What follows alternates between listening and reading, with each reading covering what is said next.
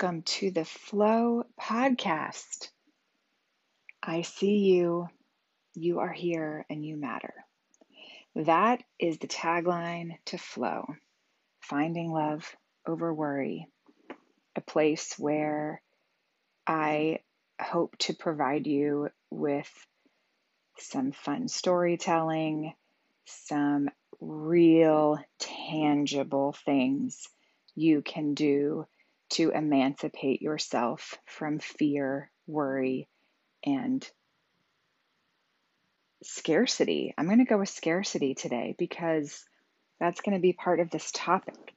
Because I believe that is where a lot of our discomfort and unrest is coming from, meaning that it's coming from that at its base core level. I also really vacillated about what today should be about because here we are at episode five, and I have been completely off the map for quite some time. I'm sure some of you are wondering if you would ever hear a Flow podcast again, but I am here to tell you that yes, I'm about to bombard you with some weekly jams. I don't mean music, I mean flow. And I was off the mic for the last, gosh, has it been a few months? Because we moved. We moved from our home in Utah all the way to Canada. I won't even attempt to try to do the Canada accent because I won't. And it's absolutely wonderful here. Um, it has been an incredible process so far. And I hope any of you mamas out there listening will take listen to this. I made a very conscious decision to put aside my work for the time being so that I could get my kids um, moved from A to B. Now, I understand that that is an option that I do have, and I feel very blessed that I have that option. I know many people do not.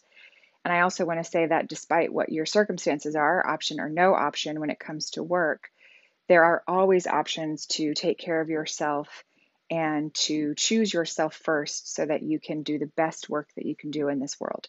And now that I have gotten from A to B and unpacked my boxes, uh, you'll have to check out my Instagram. I will try to put up some pictures of these cute spaces. I've made a couple of fun I don't know what you're going to call these, I don't know, mandates on myself um, to not or do very little in the way of purchasing anything new. I love that. I've always loved that. Just, I almost had this idea to do a show that will never happen because who has time for doing that kind of show right now? Um, but I thought it'd be really fun to have a design show called Scrappy Design because I love kind of taking the scraps and making them into something beautiful. I'm the kind of person that if I was going to put together some kind of arrangement for a dinner party, I might go first looking outside in the yard and on trees and things like that to find something first. I just, I love that. It's like foraging for design around you. But um, I'm, I've really made a conscious effort to have beautiful things and beautiful pieces of furniture. And I'm just loving how they all look here. It's awesome. All right, but I really wanted to talk today about something that's been on my mind. And as you all know, you're probably here because of this, but if you're not, I'm going to give you a um, a big sign on the side of the road that says curves up ahead because I do like to roll in the deep. And I do pay attention very much to what I feel in terms of the collective energy surrounding us at any given time. And I will tell you, there is something that is alarming me pretty deeply that surpasses the obvious alarms, such as everything going on. And by everything, I mean everything. I don't think anybody needs to continue to confirm that we are in potentially one of the biggest shifts of my lifetime, certainly. And possibly for quite some time. That, when I use the word shift very consciously, because I do not feel like something is wrong, bad, damaged, um, gone, apocalyptic, none of that. I believe the opposite. I think we get made uncomfortable so that we shift to a higher consciousness, to a place that is more beautiful than before. And if we are not capable of doing that, we then can leave what work we are capable of doing to the generations that come after us. So think of this as the railroad workers.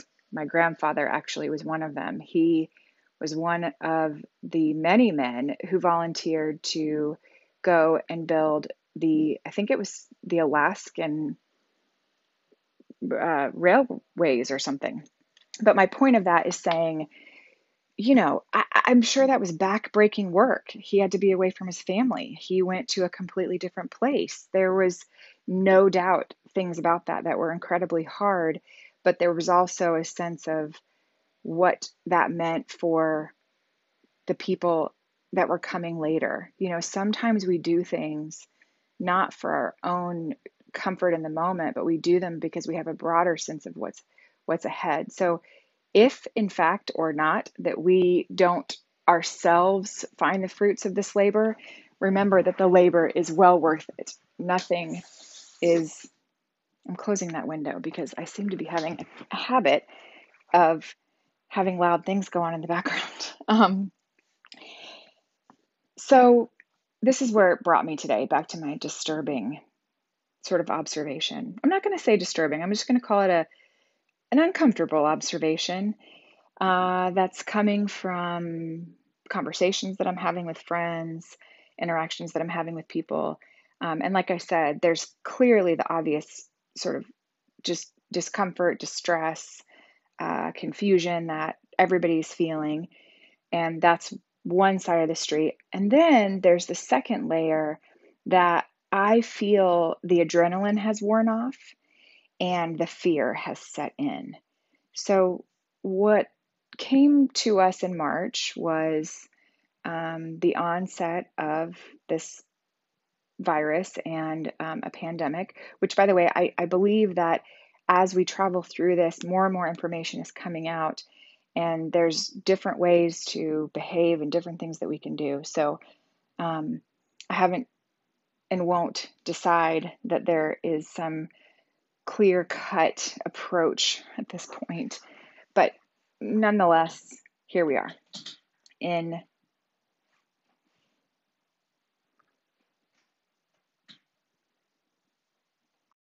at least month seven of a global shift. So that's quite some time. But here's the metaphor that I find. Okay, no, it's not a metaphor. Analogy. Y'all know I'm not good with those words. Um, this reminds me of a time in my life when I was in an abusive relationship. And what I will tell you about that, because I actually feel like I'm a very smart, savvy girl. Um, always felt that way, actually. And would look at other people's situations and go, How did they get there? How did they not see? Until it happened to me, and I realized, Oh, I see. That's how you get there. That's how you don't see. So there's this pattern that happens in um, complicated relationships. And that pattern goes something like this you start off in the beginning and it's real cool. It's really nice. It's really lovely and filled with adrenaline and excitement and all the things.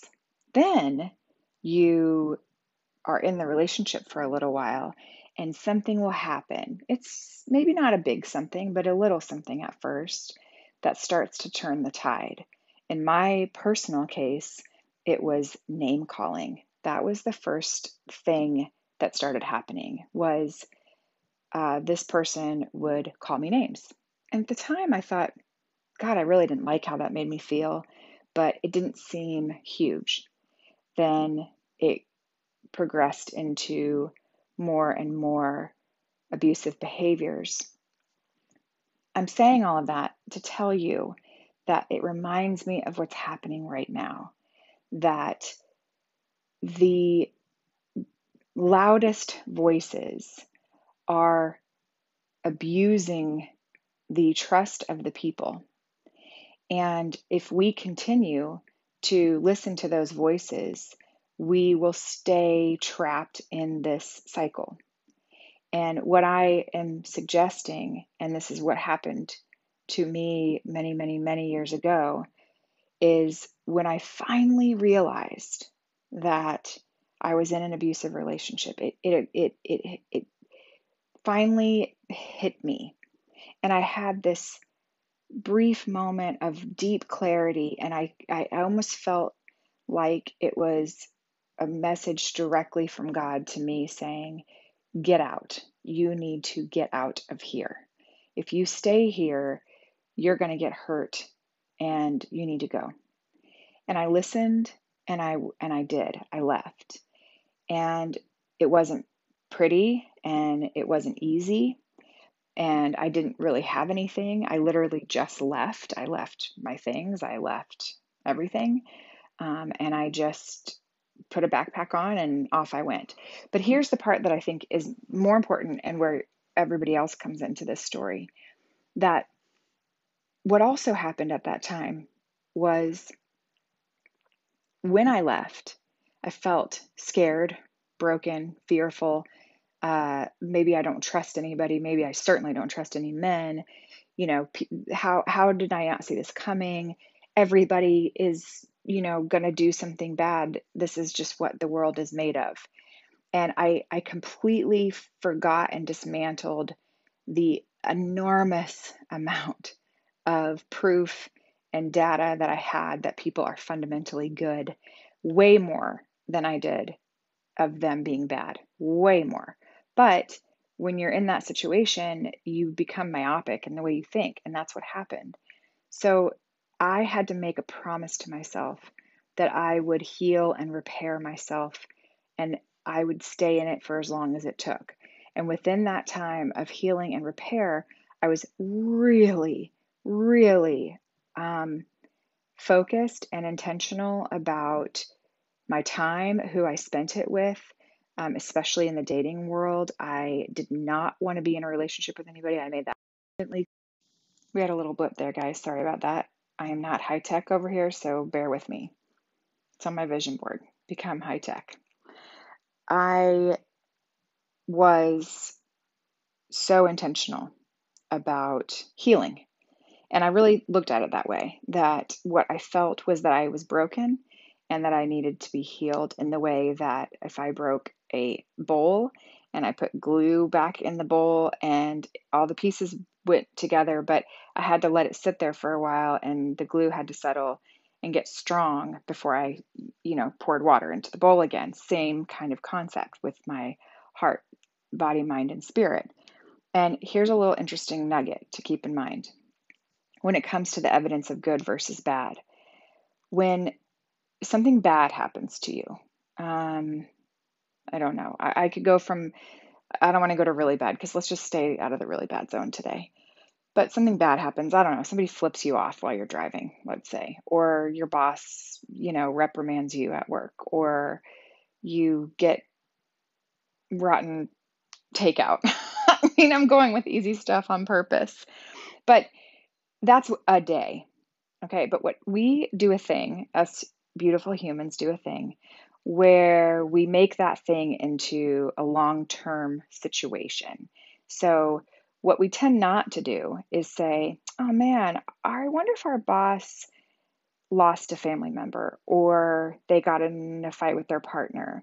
And so they're just kind of having a bad day and they took it out on me. We tend to say, Larry's an asshole and he hates me and I hate him and that's now where I'm going to be operating from. That's a typical pattern. But what we forget is there are 365 days in the year, and one day is bad, And then 364 days, maybe other good things happened, but we don't double down on the good things. This this also applies to the evidence about people being fundamentally good. We hear bad things. We hear bad things on the news. We hear bad things um, in you know our circles of friends and gossip and whatnot.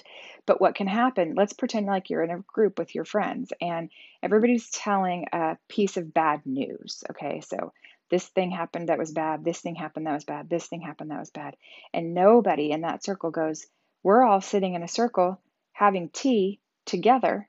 That's good you know our brains want to really suck the marrow out of the bad stuff. But what is happening now is we're getting to um, a really defensive and aggressive stance where we are becoming incapable of listening. We are becoming um, very definitive about otherness. So if somebody uh, veers away from my belief system, then they are other. And so they stand in a different place than me. This is happening in families, in friend groups, um, state lines, county lines, country lines, heart lines, soul lines, all the lines. And this is where I see a real pitfall ahead. The pitfall to me is not about the actual virus, and I mean that as a bigger concept. It's not about uh, the the bumping of the knee, the boss yelling at you, the crappy sushi that gave you diarrhea. That's not what I'm talking about. I'm talking about what we then make it turn into the next day. So I'm talking about the next day, not the day. How are you and how am I and how are we as a collective responding to being uncomfortable. And yes, I believe being verbally and emotionally abused by the loudest voices. How are we interpreting that, and what are we then doing when we interpret it a certain way? So let's back it up, go back to my personal story of that recovery state. So, what I did was start to really become clarified in how I was going to approach my life, my time, and my relationships so that I could heal myself. Because after I went through that process of healing, of gluing the bowl back together, man, was I able to hold water big time.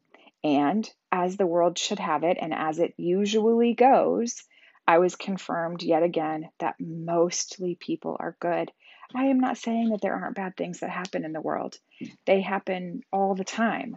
What I'm saying is that that is not the common thread. What is the common thread is the 300. Gosh, I'll even be generous here and say that there's some more bad than what I'd want it to be. But even if it is, even if it is, even if there's 65 days in the year that you get crap oysters that give you diarrhea, there's still 300 days that good things happened. Are y'all with me on this? So, what I think we need to really take a look at is where are you placing your focus? What are you seeing and what are you making it mean? What, what's becoming real to you in that dimension? So, let's use a real time example. I watch the news, let's say. Well, that's kind of a bit of a farce because I don't really love the news. Um, I do take in a small amount of news that I'm very picky about, and then I move on. Um, why is that? We'll talk about it in another podcast because this one's going to be too long, but I will explain that to you on a later date. We were actually, especially in crisis time, not made to uh, take in things that were more than a 50 mile radius from our where we stood. We we don't actually have the the capacity for it in a very some people some people do um, but a lot of humans do not. And so if you're taking in the news that is truly literally from around the globe, but you can't take any action on any of it, um, it can just completely buckle people and shift your internal dialogue dramatically. So that's why I don't do that. But back to let's watch the news. Okay, oof, bad stuff, boof, bad stuff, bad stuff, bad stuff, bad stuff. So I'm hearing all this bad stuff. But the day that I had, I had somebody let me go in front of them in the line. Um, I had a neighbor pop by to introduce themselves. I made soup. I laughed and giggled with my kids. I uh, cleaned my bedroom. I mean, I'm just being benign here, but you get my drift. That the big idea here is that I have an enormous amount of evidence that things were mostly fairly calm and pretty level and fine. And then I watch this 20 to 30 minutes of negativity, and my mind will start to come up with the potential of dangerous you know things that i need to be careful about and, and be aware of and again that is not to say that you don't need to be careful and aware of that but what you do need to do is be aware that there is an alternate option and the alternate option is for you to notice and see this is where flow comes in finding love over worry finding gratitude seeing the things that are good over the things that are bad. By the way, if anybody wants to know, my son walked in, my husband walked in, my dogs have come in and out now three or four times. So if you're hearing a lot of stuff in the background, uh, this is the reality of our lives right now. So, but I'm but I'm not going to let it let the let the distractions um, keep me from bringing this to you because I believe it's so, so important right now. Um, but when we're using the flow matrix, in particular right now, in the this the situation that we have found ourselves in right now, we've got to be really relentless about what we're choosing to dig our teeth into in a day. Okay? So uh I am seeing people just in intense fear of let me let's I'm I'm saying like let's work that through. What do you think that your neighbor is going to come outside and um, blow your house up because you don't vote the way that they vote? I mean, let's let's get down to some brass tacks here, people. And we have gotten to this point where I think there's quite a handful of people that would go, Yeah, I do. I do think that. Even though I've lived next door to them for 25 years and we are actually friends and we had beers last night. Well, what are we go what are what's happening? Um, so like I said, if we're gonna if we're going to find our way through what is now um, a shifted world that we're living in, I'm going to take a note and offer a suggestion that this is an opportunity for you to start living in a way that has a flow matrix attached to it instead of a fear matrix attached to it. It is a choice.